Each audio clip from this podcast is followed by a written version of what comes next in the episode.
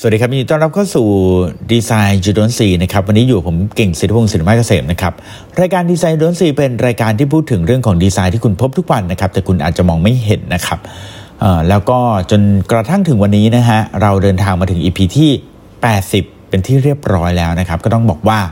เราได้นำเสนอเรื่องราวของดีไซน์ ได้แบ่งปันเรื่องราวของดีไซน์ที่คุณพบทุกวันแต่มองไม่เห็นเรื่องของดีไซน์ที่ซ่อนอยู่เนี่ยมากมายถึง 79 เรื่องแล้วนะฮะ ก็คงจะต้องบอกว่าถึงเวลาที่อาจจะต้องบอกว่าเป็นเวลาอันสมควรแล้วล่ะ ที่เราอาจจะต้องยุติรายการนี้นะฮะอืม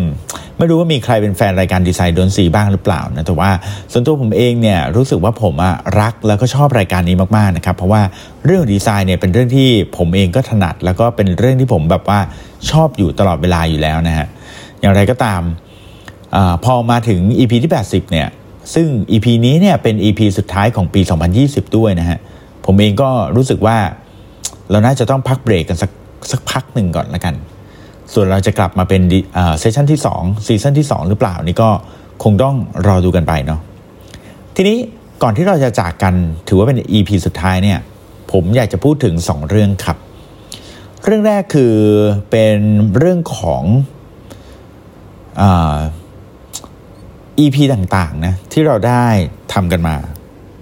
ทั้งหมด 80 EP เนี่ย 79 EP เนี่ย รวม EP นี้เป็น EP ที่ 80 มีอันไหนบ้างที่ผมชอบ อันไหนบ้างที่ผมรู้สึกว่าเป็น discovery ใหม่ๆ ของตัวผมเองด้วย แล้วก็อันไหนที่ผมรู้สึกสนุกที่ได้เล่านะครับ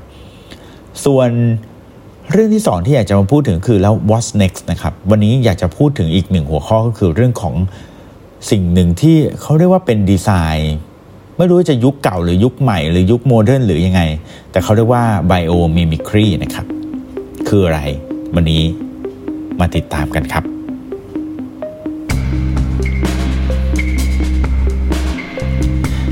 เอาละครับถ้าเกิดว่าพูดถึงเรื่องของ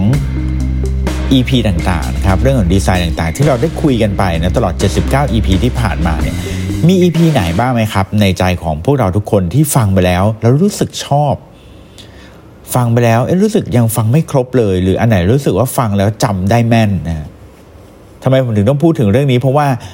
เนื่องจากไม่ใช่ว่าแค่นี้เป็นอีพีสุดท้ายนะแต่ว่า เป็นเพราะว่าวันก่อนผมบังเอิญไปเจอเพื่อนคนหนึ่งแล้วเขาก็บอกว่าเขาติดตามรายการ Design You Don't See อยู่นะฮะแล้ว EP ที่เขาจำได้เนี่ยกลับกลายเป็น EP ที่ผมไม่ได้แบบรู้สึกประทับใจหรือตื่นเต้นอะไรมาก แต่กลับกลายเป็น EP ที่เขาชื่นชอบนั่นคือ EP ที่ บอกว่าทำไมลูกบาสเกตบอลถึงต้องเป็นสีส้ม เออ EP นั้นสำหรับผมคือแบบเออเฉยๆ แต่กลายเป็นว่า เออเฮ้ยมีคนประทับใจในบาง EP ที่เราไม่ได้รู้สึกว่า เออเราประทับใจ เออ มันก็มีการแลกเปลี่ยนกันตรงนี้เนาะคือเรารู้สึกว่ากลายเป็นว่าทุก EP แทบจะกลายเป็น EP ที่มีความสำคัญหมดเลยอะ่ะผมก็เลยอยากจะมาเล่าให้ฟังครับว่าสำหรับผมแล้วมี EP ไหนบ้างที่ผมชอบ ผมชอบ EP แรก ๆ เลยนะฮะ ชอบเกือบทุกอันเลยก็คือเช่น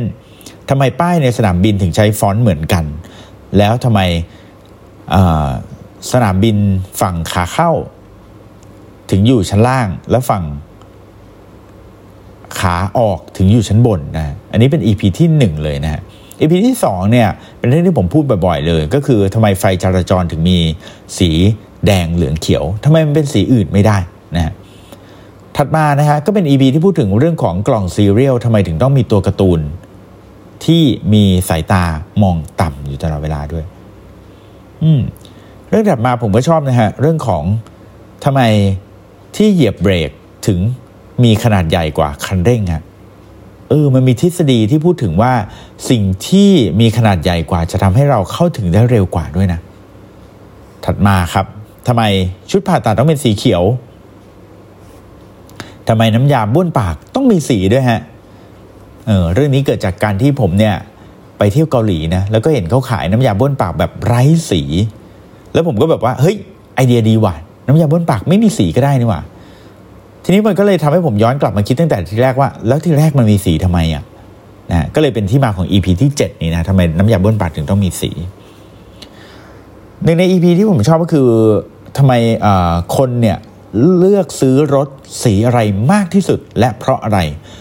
ซึ่งใน EP นี้เนี่ยเลยเถิดไปถึงว่า แล้วรถยนต์สีอะไรเกิดอุบัติเหตุมากที่สุดด้วยนะฮะ EP ที่ทำให้ผมได้เรียนรู้เรื่องใหม่ขึ้นมา แล้วก็กลายเป็นสตอรี่ที่อยู่ใน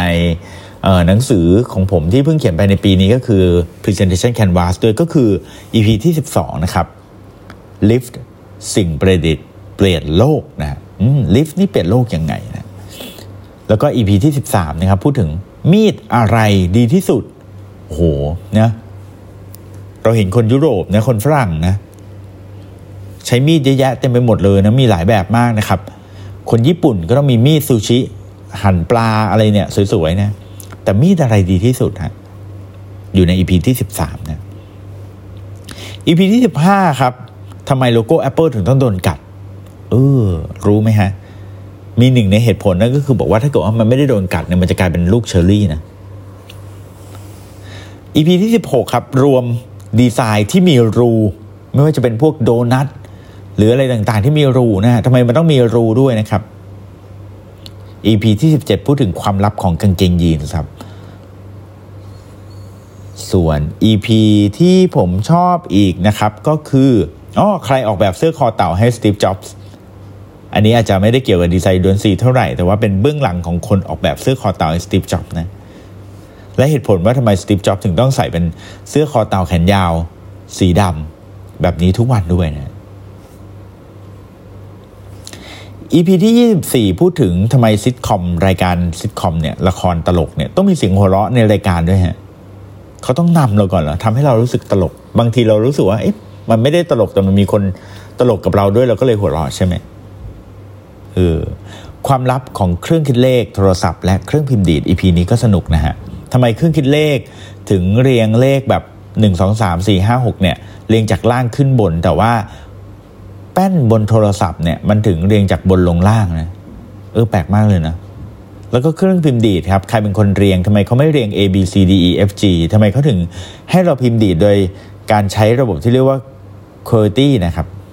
ก็คือเรียงเป็น Q W E R T Y แบบนี้นะเออลองไปดูนะครับ ทีนี้มีเรื่องของทำไมสระว่ายน้ำถึงต้องเป็นสีฟ้า เออ นั่นสินะฮะแต่ EP ที่ 30 ครับ เป็น EP ที่ผมชอบอีก EP หนึ่งก็คือปฏิทินเรื่องของปฏิทินนะครับหนึ่งในการออกแบบที่ไม่ได้เรื่องครับ อืม มี EP ไหนอีกที่ผมชอบนะฮะโจรสลัดทำไมต้องมีผ้าปิดตา เออนั่นแหละสิเขาตาบอดเหรอไม่ใช่นะฮะความลับอยู่ที่ว่าเเวลาที่โจรสลัดเนี่ยสมัยก่อนขึ้นเรือเนาะอยู่บนเรือแล้วออยู่บนเรือเนี่ยก็จะเจอแสงแดดเยอะๆนะแต่พอลงมาข้างใต้ท้องเรือก็จะมืดนะการที่เขาปิดตาข้างหนึ่งเนี่ยเขาอาจจะเปิดตาตอนที่ลงไปใต้ท้องเรือก็ได้ จะได้ทำให้มองเห็นได้ชัดอย่างรวดเร็ว ไม่ต้องรอ 30 วินาทีกว่า ลูกตาจะปรับแสงนะทำไมเบอร์โทรศัพท์ต้องมี 7 ตัว และทำไมป๊อปคอนต้องกินในโรงภาพยนตร์ อันนี้เป็นผมรู้สึกว่าเป็นคำถามที่มีคนถามมาจากทางบ้านนะมาสจันโต๊ะวงกลมใน Starbucks นะครับ ใครที่เข้าร้าน Starbucks บ่อยๆ แล้วเห็นโต๊ะวงกลมเยอะๆนะฮะก็ลองตั้งคำถามดูครับทำไมต้องโต๊ะวงกลมอะแล้วทำไมบางทีเป็นโต๊ะเหลี่ยมอะเออ ความน่าสนใจอีกอันหนึ่งก็คือทำไมซ่อมต้องมีสี่ซี่ มีห้าไม่ได้หรอ อืม จิตวิทยาในการเพิ่มยอดขายให้ร้านอาหารอันนี้โอ้โหคนฟังเยอะมากนะฮะเออทำยังไงถึงร้านอาหารถึงจะขายดีนะฮะใช้ดีไซน์เข้ามาช่วยได้ยังไงบ้างสี่แยกที่ไม่มีไฟจราจรดีกว่าสี่แยกที่มีไฟจราจรจริงหรือไม่นะและทำไมมัสคอตถึงหน้าตาคล้ายกัน แล้วทำให้เรารักเราหลงนะครับมัสคอตเนี่ยหรือตัวการ์ตูนที่เราเห็นเนี่ยนะครับมันมีสิ่งหนึ่งที่เขาเรียกว่า baby face bias นะทำให้เราเนี่ยเห็นหน้าตาของพวกมัสคอตเนี่ยเหมือนเด็กๆฮะก็เลยทำให้เรารู้สึกรักรู้สึกหลงนะผมเดินทางมาถึง EP ที่ 52 นะทำไมการ์ตูนฝรั่งถึงต้องสวมถุงมือฮะมิกกี้เมาส์สวมถุงมือเนาะแล้วก็อีกหลาย ๆ ตัวเลยชอบสวมถุงมือนะทำไมฮะ แล้ว EP ที่ 53 นี้น่าสนใจมากก็คือว่าทำไมผู้หญิงถึงต้องชอบสีชมพูฮะเออเนาะสีชมพูเป็นสีของผู้หญิงเหรอแต่คุณลองถามคุณผู้หญิงที่อาจจะฟังรายการนี้อยู่นะถามตัวเองดูก็ได้ หรือว่าลองถามเพื่อนๆดูก็ได้ มีผู้หญิงกี่คนครับที่ชอบสีชมพูจริง ๆ ผมผมเคยถามแบบนี้หลายครั้งในห้องที่แบบมีคนเยอะๆนะ ผู้หญิงยกมือแค่ประมาณครึ่งเดียวนั่นเองนะฮะที่ชอบสีชมพูครับ แล้วทำไมมันถึงเป็นอย่างนั้นนะใครเป็นคนกำหนด ถัดมาครับ EP ที่ 56 นี่คือ EP ที่ได้พูดถึงไปนะฮะว่าทำไมลูกบาสเกตบอลถึงต้องสีส้มนะทำไมนมสดถึงต้องบรรจุไว้ในขวดขุ่นนะฮะเออ นั่นน่ะสิทำไมต้องเป็นขวดขุ่นๆล่ะทำไมผู้ชายต้องผูกเนคไทครับ EP ที่ 59 ครับ แล้วก็ผมชอบ EP นี้ทำไมเครื่องยนต์รถยนต์ต้องไว้ด้านหน้าครับ EP ที่ 60ฮะอืม เอาละนะครับ มี EP ที่ผมชอบ อ๋อ EP ที่ 66 ครับทำไมต้องปลูกต้นไม้ไว้ที่เกาะกลางถนนครับ แล้วก็ EP ที่ 68 นะครับทำไมเวทีมวยถึงต้องมีมุมแดงมุมน้ำเงินทำไมมีภูต้องสีเหลืองครับ EP ที่ 69 EP ที่ 70 จิตวิทยาของอีเกียครับ แล้วก็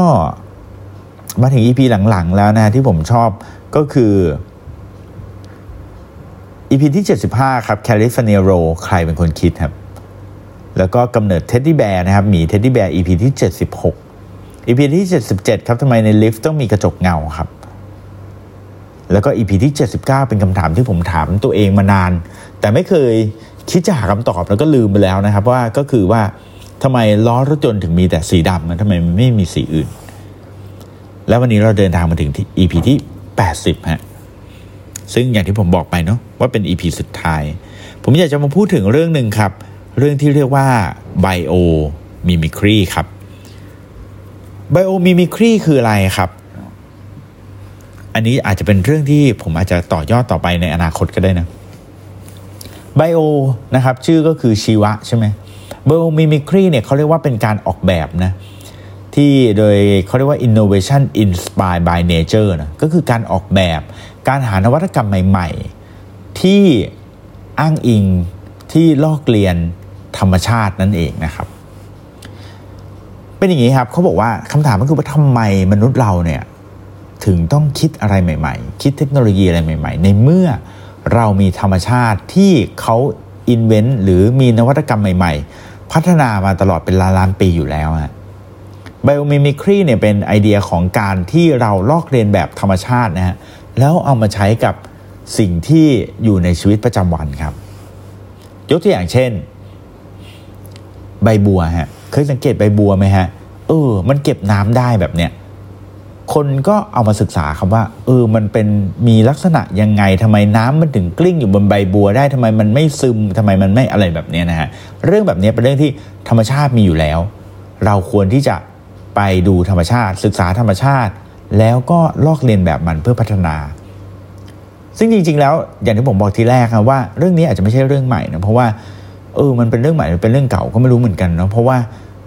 ก่อนหน้านี้เนี่ยมีคนคิดค้นหลายสิ่งหลายอย่างนะที่ลอกเลียนแบบธรรมชาติยกตัวอย่างอย่างแรกที่เป็นเรื่องที่ดังมาก ๆ ก็คือ หัวรถไฟชินคันเซ็นนะครับหรือรถไฟความเร็วสูงของญี่ปุ่นเนี่ยเดิมทีเนี่ยรถไฟเนี่ยนะครับความเร็วสูงของเขาเนี่ยมันไม่ได้มีหัวที่แหลมเปี้ยวแบบนี้นะฮะ แต่ว่ามันเป็นหัวแบบตันๆนี่แหละ ปัญหาก็คือว่าเวลาว่ารถไฟเนี่ยมันวิ่งลอดเข้าอุโมงค์เนี่ยมันก็มีแรงอัดของลมนะเวลาพอวิ่งทะลุอุโมงค์ออกมาปุ๊บเนี่ยมันแรงลมอะมันเกิดการระเบิดนะฮะมันก็เกิดเสียงบุ้มนะฮะดังมากนะฮะซึ่งเนี่ยมันสร้างความรำคาญนะฮะให้กับคนรอบๆข้างแถวนั้นนะครับชาวบ้านต่างๆนะครับรวมถึงการสปีดก็เร่งได้ไม่เร็วนะปรากฏว่าดีไซเนอร์คนที่ออกแบบ รถไฟเนี่ยนะฮะเขาก็เป็นคนที่ชอบส่องนกนะชอบดูนก แล้วเขาก็ไปสังเกตปากของนกประประเภทหนึ่งนะผมจำชื่อไม่ได้ละปรากฏว่าเขาก็บอกว่าเออเจ้านกตัวนี้มันก็มีลักษณะที่บินเร็ว แล้วมันก็พุ่งขึ้นไปเพื่อที่จะไปกินปลาหรืออะไรเงี้ยนะครับเขาก็เลยลองเอาองศาแล้วก็การออกแบบเหมือนปากนกเนี่ยนะฮะมาออกแบบกับเจ้ารถไฟชินคันเซ็นนะจึงทำให้เกิดเป็นรถไฟชินคันเซ็นที่ เรียกว่าเป็นหนึ่งในดีไซน์ที่โด่งดังมากที่ใช้หลักการของ biomimicry นั่นเองนะฮะหรือมีอะไรอีกฮะยกตัวอย่างเช่นตีนตุ๊กแกเทปตีนตุ๊กแกรู้จักไหมฮะที่เป็นเทปแบบแควกๆนะเวลาเราเใช้เทปติดอะไรเนี่ยฮะมันมันจะเป็นเขาเรียกว่าเทปตีนตุ๊กแกเนี่ยก็ลอกเลียนแบบมาจากการยึดติดของเมล็ดของพืชเนี่ยนะฮะ เวลาที่มันลอยไปแล้วมันก็ไปติดตามขนสัตว์ ตามตัวสัตว์เนี่ยนะเขาก็ไปศึกษาอย่างไงว่า มันมีลักษณะอย่างไรมันถึงแบบไปยึดติดกับขนสัตว์หรือกับหนังสัตว์ได้นะก็ทำออกมากลายเป็นเทปตีนตุ๊กแกเนี่ยนะหรือหนังปลาฉลามเนี่ยคือ original คือต้นแบบของการทำชุดว่ายน้ำในสมัยนี้นะก็คือการทำให้ชุดว่ายน้ำมันมีความลื่นความเพรียวนะครับ แล้วก็ทำให้เราไม่มีเขาเรียกว่าลดการเสียดทานในการว่ายน้ำได้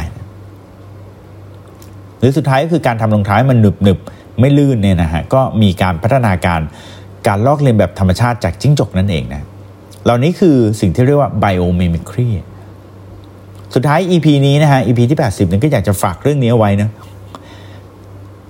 ความตั้งใจของผมนะฮะในการทำดีไซน์ล้วนซีเนี่ยหลักๆ เลยเนี่ยนะฮะก็คือ 1 คืออยากพูดเรื่องดีไซน์เนี่ยแหละแต่ 2 มีความตั้งใจมากคืออยากให้พวกเราทุกคนที่ได้ฟังดีไซน์ล้วนซีครับ รู้จักเป็นคนสังเกตนะแล้วก็เป็นคนที่มองเห็นอะไรแล้วก็ไม่เชื่อง่าย ๆ มองเห็นอะไรแล้วก็ตั้งคำถามกับมัน แล้วก็พยายามค้นหาคำตอบกับมันด้วย เพราะว่าทุกสิ่งทุกอย่างที่เกิดขึ้น ล้วนมีเหตุปัจจัยที่ทำให้เกิดสิ่งนั้นขึ้นมา มันไม่ได้เกิดขึ้นมาแค่ เพราะว่ามันสวยดี มันไม่ได้เกิดมาขึ้นขึ้นมา เพราะว่า เออเพราะว่ามันดูดีเมื่ออยู่ตรงนั้น แต่หลายๆอย่างมันเกิดขึ้นมา เพราะมันมีเหตุผลของมันไม่ว่าจะเป็นเหตุผลทางด้านการใช้งาน เหตุผลทางด้านจิตวิทยาต่างๆ อยากให้ทุกๆคนที่ฟังรายการดีไซน์ล้วนซีมีไมเซ็ตแบบนี้นะครับ และถ้าชอบรายการของเราชอบตรงไหน ชอบอีพีอะไร คอมเมนต์มาได้นะครับ และหวังว่าเราจะได้พบกันใหม่อีกครั้งหนึ่ง ผมเนี่ยอยากจะเอาข้อมูลของดีไซน์ล้วนซีเนี่ยนะไปทำเป็นหนังสือด้วยละ่ะ เอาไว้ว่างๆถ้าเกิดว่าได้เจอกันอีกครั้งหนึ่งนะครับ อาจจะมาเจอกันในรูปแบบของหนังสือ